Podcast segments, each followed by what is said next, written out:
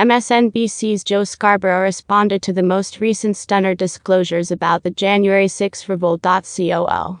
Lord Matthews, a DC public guard official at that point, given a searing 36 page update blaming Gen. Charles Flynn, who filled in as Vice President of Staff for Procedure on January 6, and Lieutenant Gen.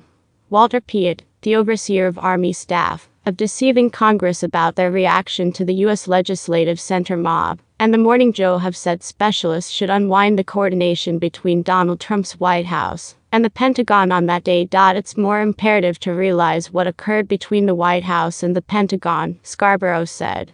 For what reason was there such deferral? For what reason didn't the National Guard get rolling? We as a whole know Donald Trump, the president, was adoring what he was seeing. We as a whole realize he destroyed the Pentagon and he had terminated a ton of the best individuals there.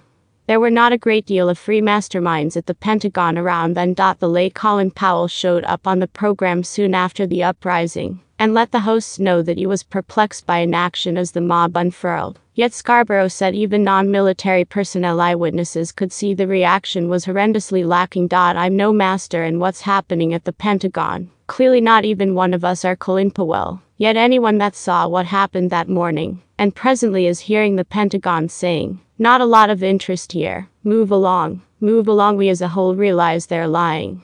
We as a whole realize they're concealing. We want a tick-tock, a second by second bookkeeping of where the Pentagon was, the reason they were hauling to their feet, why they let our capital, why Trump's chiefs inside the Pentagon, and why the president himself, for what reason did they let our capital get stripped and desolated, destroyed stool spread on the dividers individuals home debased. We comprehend Donald Trump had fun, he added. I'm simply inquisitive what was going on inside the Pentagon.